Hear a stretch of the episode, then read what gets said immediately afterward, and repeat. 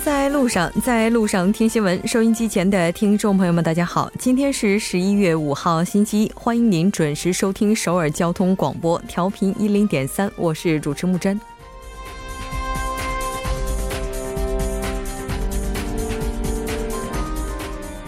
板门店事件以来，在南北共同警备区内被明确标出的军事分界线，现在已经开始变得不一样。南北呢，已经开始着手试点，陆续的撤除十一个监视哨所，距警备区内部的人员自由往来又前进了一步。然而，半岛的局势从来都不是单线发展。今天因停核机制转换而一度被搁置的韩美海军陆战队联合演习重新启动，以小规模联防来降低北韩的敏感度。但持续推进中的北韩最高领导人金正恩，他的访韩又真的不会受影响吗？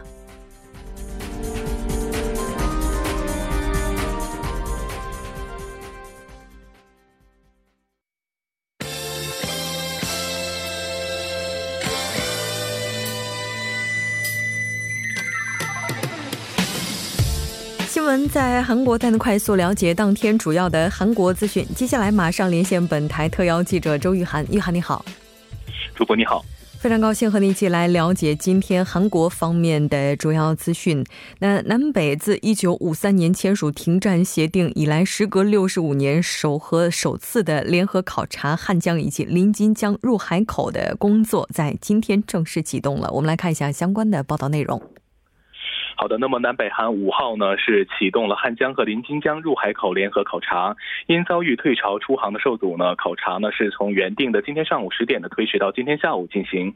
那么这是南北呢一九五三年签订停战协定以来呢，时隔六十五年首次的联合考察汉江和临津江入海口的水道。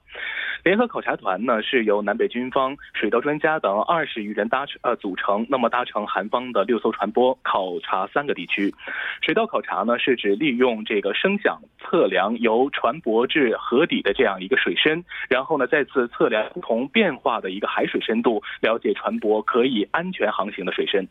南北商定呢在联合考察的过程当中呢是克制刺激对方的一个言行，不携带爆炸物、枪支及武器。那么如果发生那么紧急情况呢，就近停靠船舶，那么保障对方人员的人身安全，为对方提供便利。主播，嗯，是的，没错。那这次南北也是各派出了十名工作人员，共二十个人组成的这样一个工作小组。那其实这一次对入海海口水道的考察，也是南北韩在九幺九军事协定当中达成的协议。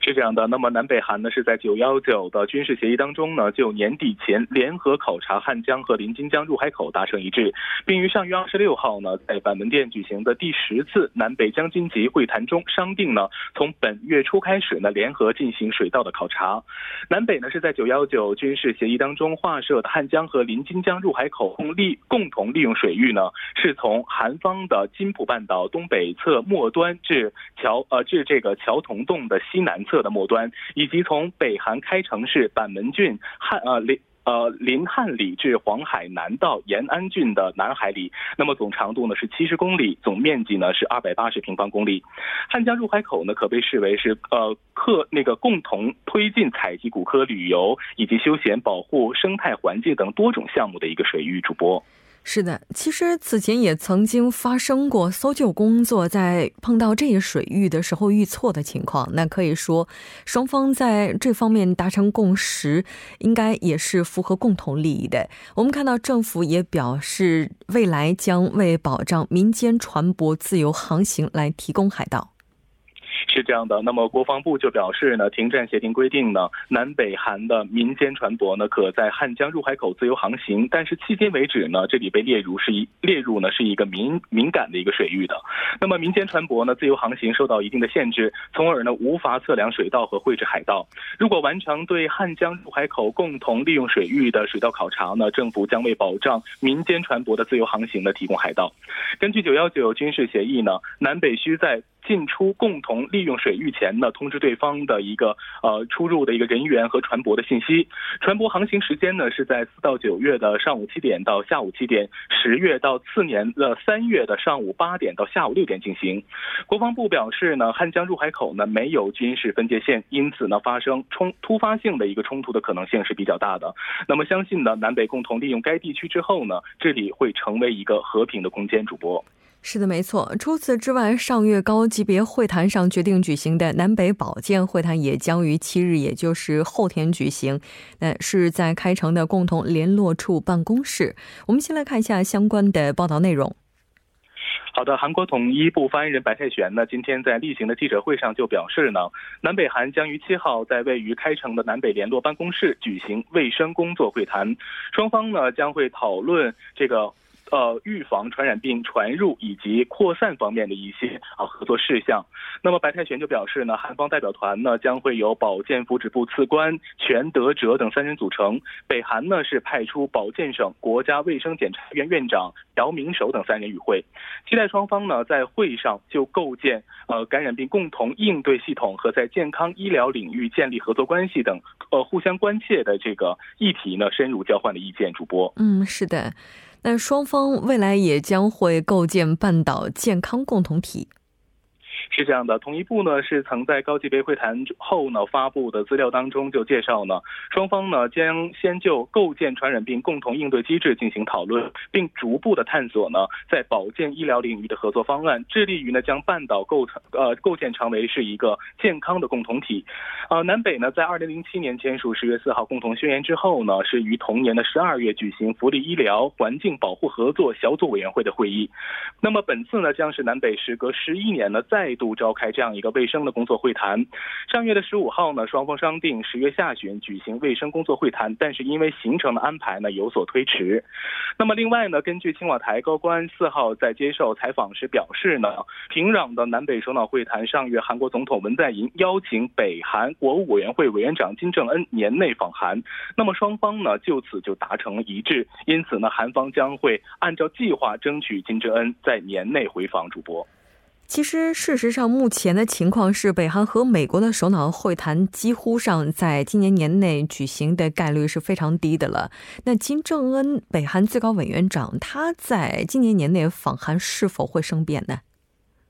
是的，那么对于这个问题呢，该名官员说呢，回访计划呢并没有计呃没更并没有一个变化。那么他表示呢，预计在本周的这个北韩和美国高级别会谈应对重点呢就是第二次的金特会的日程，因此呢本次的高级别会谈至关重要。美国国务卿蓬佩奥就表示呢，他将在纽约和到访的北韩劳动党委副委员长兼统战部长金英哲举行会谈，并期待呢和金英哲讨论去核议题和北韩与美国首脑第。第二次峰会的准备上呢，取得真正的进展。主播是的，半岛局势时常会出现一些变数。那其实，在今天刚刚启动的韩国和美国海军的陆战队联合演习的话，也有可能会成为一个变数。我们先来看一下最新的报道内容。好的，韩美海军呃海军陆战队呢是从今天开始呢就在庆尚北道浦项地区进行为期两周的多兵种联合演习。韩国海军陆战队和驻扎冲绳的美国第三海军机动兵力呢是参加本次的演习，呃参演规模呢是约五百人左右，登陆突击装甲车等装备呢是参加演习。韩美海军陆战队联演呢是从今年五月后暂停至今，为半岛无核化和建立永久和平机制的外交努力提供军事方。方面的一个便利，主播。嗯，是的。其实我们看到，韩美曾经计划在二零一八财年进行十九次演习，但是呢，我们看到也是为了给南北包括韩美之间的核转换机制来提供军事保障，取消了八次。是这样的，呃，韩美军方原计划呢是在去年的十月到今年的九月呢，共进行十九次的海军陆战队的联演。然后呢，今年的六月呢，韩美宣布暂停海军陆战队联演之后呢，有八次是被取消，只进行了十一次的演习。韩国海军陆战队一名负责人就表示呢，根据韩美商定的年度计划呢，今年十一月起实行海军陆战队的联演。该联演习呢是保持这个联合防卫态势的年度例行的战术大队的一个演一个训练。那么韩美原定今年十二月进行的警戒王牌的联合空中演习呢是被搁置的，但是海军陆战队联演呢得到启动，是因为该两项演习的规模不同。主播，嗯，是的。韩美的海军陆战队演习，我们看到二零一九财年原计划是进行二十九次，那当然具体的情况还是要根据局势来判断。那在明年本来应该按照计划举行的关键决断以及耀英演习，是否会出现新的变化呢？是的，那么对于这两个演习呢，呃，韩美军方呢是将于本月去决定，那么关键决断和要应的演习。那么韩国的国防部长官郑景斗呢，当地时间上月的二十一号呢，在与美国国美国防长马蒂斯开会后介绍呢，双方呢是将于十二月的一号之前呢商定日后的一个演习的方向。主播，嗯，是的，没错，应该说这两个演习也是北韩非常忌惮的。我们再来了解一下今天的下一条消息。好的，下一条消息是文在寅称朝野进行政治协商为民心所向。嗯，是的，没错，应该说他也是在会上不断的强调超越党派之间的合作，包括实行共同联制。好的，非常感谢今天玉涵带来的这一期节目，我们下期再见。再见。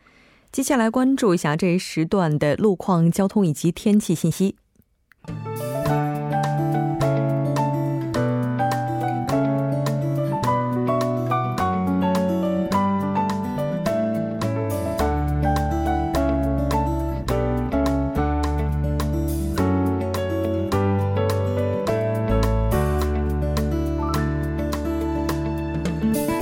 大家晚上好，今天是星期一，这里是程琛为大家带来这一时段的路况及天气信息。现在是晚间六点十二分。我们先来关注一则交通临时管制的通告，在盆塘水西路水西地下车道的双方向呢，正在进行隧道清洁的一个施工作业。受施工影响，单方向的三个车道中的一个车道将会进行部分的交通管制。具体的管制时间是十一月三号到十一月七号，每天的晚十点满每天的晚十一点至次日的凌晨六点。啊，下一则也是一则管制通告，是在内部循环路圣水大桥至城山大桥方向的真灵隧道和红志门隧道这两个车道呢，也将进行隧道清洁的施工作业。受施工的影响，单方向的三个车道中的一个车道将会进行部分的交通管制。具体的管制时间是十一月五号至十一月十号为止，每天的晚十一点至次日的凌晨六点。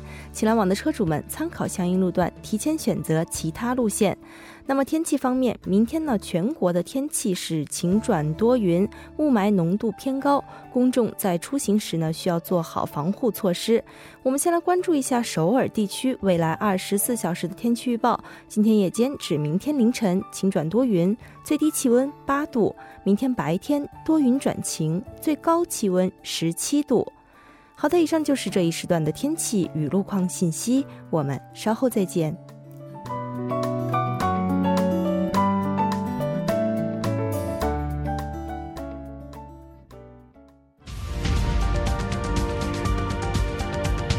聚焦热门字符，洞察新闻背后，全方位解读当前时事。新闻字符，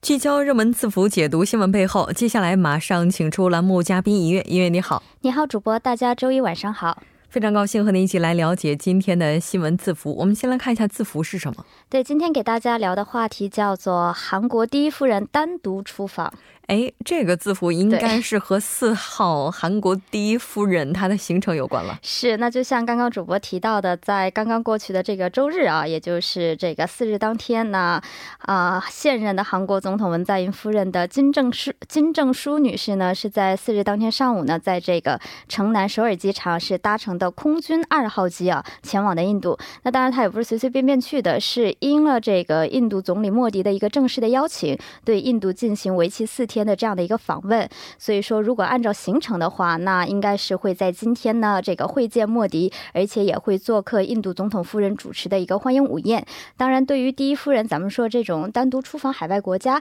在亚洲国家来说的话，比较少见，对，不是那么的太常见呢。毕竟我们的文化更多是成功男人背后默默付出的女人这样的形象，可能会更容易受大众所接受。而且呢，他这次去呢，还是见这个另外一个国家的算是最高最高层的最高层的这样的一位人物。而且印度这边呢，也是给了他一个非常高规格的这样的一个礼遇啊。所以我们也看到，这个不光是韩国媒体，包括中国的媒体，包括昨天我在 BBC 上，就是说外媒也是对这个金正淑女士访问印度的一事可以说是争相报道。那今天其他板块没有谈嘛，咱也不免俗，也一起聊一聊这个话题。是。其实我查了一下，就发现如果输入“第一夫人单独外交”这个关键词，一般出来的都是西方国家的第一夫人，很少出现东方这些领导人的第一夫人他们的单独外交。哈，那其实这个在韩国的话，并不是首例。哎，对，那这个我们要追溯的话，要追溯到这个十六年前呢。想想十六年前的总统是谁呀？金大中总统。当时是金大中的这个夫人李基浩女士呢，她是在零二年的时候访问过这个美国纽约的联合国的儿童总会，而且呢，他这个。也不是他这个第一次啊，他是早在九九年的时候，他是为了参加这个著作出版的庆祝会，还有这个大学的特别演讲呢，是访问过日本的仙台。那在两千年的时候呢，是为了参加中韩旅游友好之夜呢，也是单独前往过北京。那后来呢，又为了参加一个这种国际国家早餐的祈祷会啊，还这个单独前往过美国的华盛顿和这个洛杉矶。当然，跟李女士的这个单独出访来讲，好像这个咱们。这次的金正淑女士的，好像这个稍微的政治的含义，稍稍微微的多了那么一点点。对。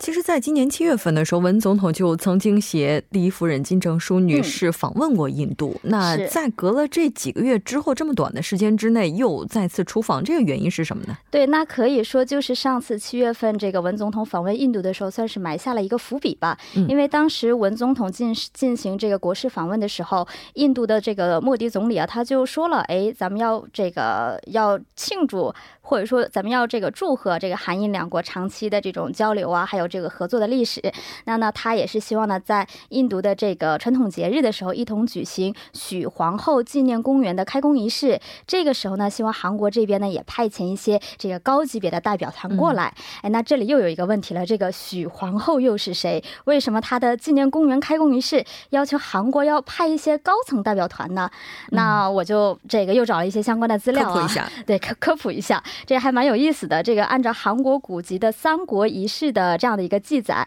当时是古印度，我们都知道四大文明古国嘛。这个古印度的阿瑜陀国的公主叫许黄玉，我不知道为什么印度人名字却这么的韩国味儿。她是乘船漂洋过海，过海呢来到了现在的咱们说是韩半岛，当时还叫朝鲜半岛。她是成为了当时那个时候不是有百济新罗高句丽嘛，然后当时是成为了这个迦耶国的王后，而且还生了很多的孩子。那你想想，这个中印两国历史上都共同记载的，可以说以这样的历史人物为纽带嘛。也是象征着这个韩印两国想要进一步发展的这样的一层意意思，而且我们都知道，韩国的新南方政策里面最为核心的国家其实就是印度。当然，这个韩国这边呢，也是就是在上次这个文总统访问印度回来之后，也经过了深思熟虑的这个考虑，哎，他们就以试探性的意图啊，这个问了一下这个印度这边，我们派遣这个金女士，你们看怎么样？那印度这边呢，也是欣然答应了，所以呢，也就有了这次这个莫迪总理呢向金女士发出的这样的一个正式的邀请函。那这次的日程是四天三夜，对，不短的，是不短。嗯，返程的时间是在七号哈。那其实这次虽然说是由印度的总理穆迪，然后他亲自发出了邀请函，但在韩国政坛还是掀起了不小的风波。哎，是。那这次也可以说是让在野党抓住了几个有一点点的这样的小小小小小小问题吧，算是就是这个攻击，可以说执政党这边的一个一个一个途径。那有一。点是说什么呢？是金正淑女士她搭乘的这个专机啊。嗯，我们来看一下，她搭乘的是这个空军二号机，其实是专机。那她去搭这个可以，但是她搭乘的时候呢，是露出了一个只有总统乘坐的时候才能露出的这样的一个徽章，而且这一幕呢，也就让摄像机给记录了下来。所以有议员就是抨击嘛。那你看看这个，因为露出是总统徽章嘛，你想想现在的韩国的总统明明是大韩民国的总统，应该是文总统，那你为什么就是？是文总统的这样女士，你这么过去，这个是一点。那还有一点呢，有又有另外一个，也是这个自由韩国党的一位议员呢，他就是说，哎，你想想，现在韩国经济这么不好，现在是去印度的时候嘛，是不是太浪费纳税人的钱了？你想想，可能会有人就是欣赏你的这些行为，但是你这么走的话，好像真的以为自己是个皇后一样，也有这么去抨击的。对，他是觉得应该是是不是去这个一些集会上听听国民的呐喊？哎，比起去印度的话，是可以，就是说这个所谓的秀嘛，能做得更好一些。有这种不同声音的在在，算是这个对他有这样的相关的一个攻击。嗯，其实应该说各有各的立场吧。对。那但我们不可否认的是，第一夫人在正式外交当中，哈，虽然说她不像总统一样是直接去进行正面沟通的，她是公共外交非常重要的组成部分。哎，是她其实是也是一种象征性的一个代表。当然，像刚刚主播提到了，可能是亚洲的国家多少对于女性在这个政坛的这样的影响力属于这种弱化的这样的一个情况。其实我们了解到，在这个西方国家的话，其实第一夫人这个单独的外交的情况并不是那么的罕见，比如说这个特朗普特朗普的总统这个夫人梅拉尼亚特朗普呢，她在上个月呢就是单独对非洲四个国家进行过单独的访问。她当时的目标其实很简单啊，她想这个亲自了解并感知这种贫穷和疾病，这个非洲儿童他们这个这些地区的这样的一个痛苦。当然，像美国的第一夫人也不是只有她一位，包括前总统奥巴马的夫人米歇尔呢。哎，这个中国朋友应该知道，她在一四年三月的时候也带着。两个女儿访问过中国，而且在一五年的三月呢，她也是亲自前往过日本。所以你看看，在第一夫人她以这个软实力进行外交的时候，其实，在舞台上她会有自己个人特别有独特的这样的一个政治魅力在的。特别是像东西方的话，这个文化也是不一样的。然后我看到就有一些研究公共外交的人士就提到，特别是像东方的第一夫人，他们往往是含蓄内敛的这样的一个象征。可能有很多时候在政治外交当中无法去表达的部分，他们也能够做一个非常有效的补充。没错。当然，金正淑女士目前依然是在印度访问当中，将于七号踏上归程。我们也期待这次的访问能够一切顺利哈。非常感谢今天音乐带来的这一期节目，我们下期再见。好的，我们下期再见。稍后为您带来今天的他说。新闻在路上，在路上听新闻。您的点赞，您的回馈，是对我们最大的鼓励与支持。参与节目，您可以发送短信到井号幺零幺三，每条短信会收取您五十韩元的通信费用。另外，您也可以登录 TBS 官网三 w 点 tbs 点 s o v e r 点 kr 给我们留言。当然，在微信上搜索 TBS 互动，或者在 Instagram 搜索 TBS C News，也可以参与互动。新闻在路上，期待您的参与。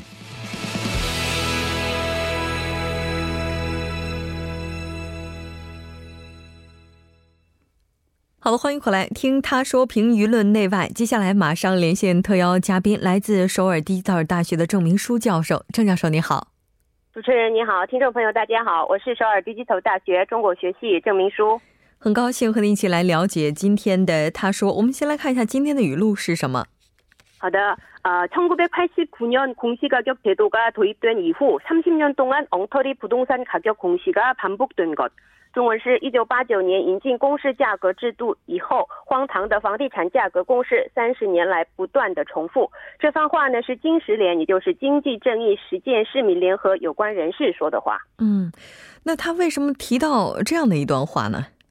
哎，这番话呢是重庆人金石联，也就是正经济正义实践市民联合有关人士说的话。那么简单介绍一下重庆人，就是金石联吧。那么重庆人是一九八九年七月，为了辩护孤立的社会阶层而设立的市民团体。说这句话的理由是，目前首尔住房的公示价格和实际价格相差很大。那么所谓的标准住房公示价格，是指政府每年一月一日为标准呢调查住房的评价，筹算住。房价格并公示的一种制度。那么，独户这个住宅由国土部属下的韩国鉴定院以全国的独户住宅二十二万户为标准住宅来筹算价格，然后由地方自治团体呢以标准住房公示价格为标准呢再筹算这个呃个别住宅的公示价格。那么，公寓或是这个 Pila 联排住宅等公共住宅的话呢，由韩国鉴定院。鉴定院直接策划确定全国一千三百万户的价格。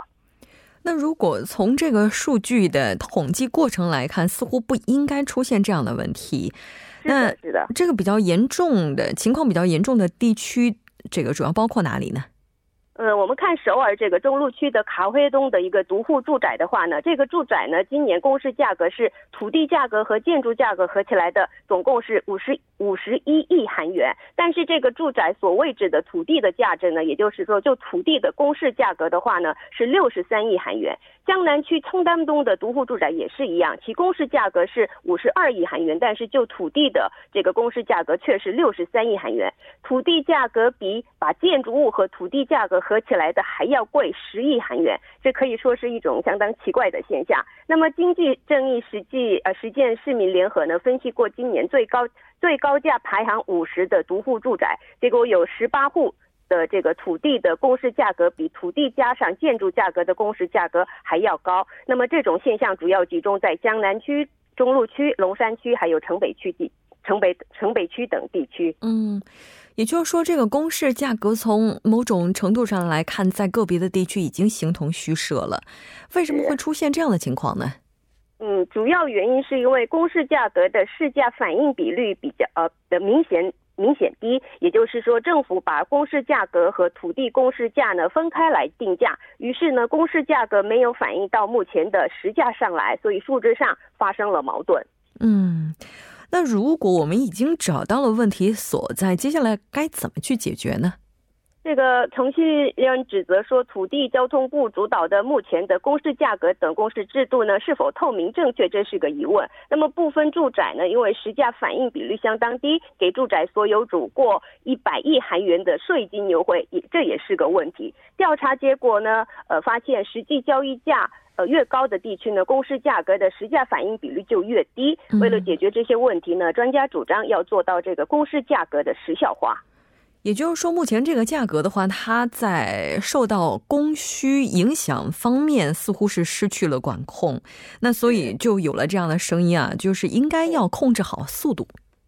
是的，另一方面也有应呃表示说应该要控制好速度，是因为要是过分上调实价反应比率的话，也会导致部分市民呢受到税金方面的不利。因为这个公示价格呢，不仅对财产税、综合房产税等保有税，也给在建负担金等这个准税呢带来影响之故。嗯，是的，没错。公示价格本身就是希望能够给房地产的一些交易，那整个这个过程提供更多的参考。但就目前的情况来看，似乎它已经偏离了我们的初衷了。那当然也希望有关部门能够把整个的流程变得更加细化一些。非常感谢今天郑教授带来的这一期节目，我们下期再见。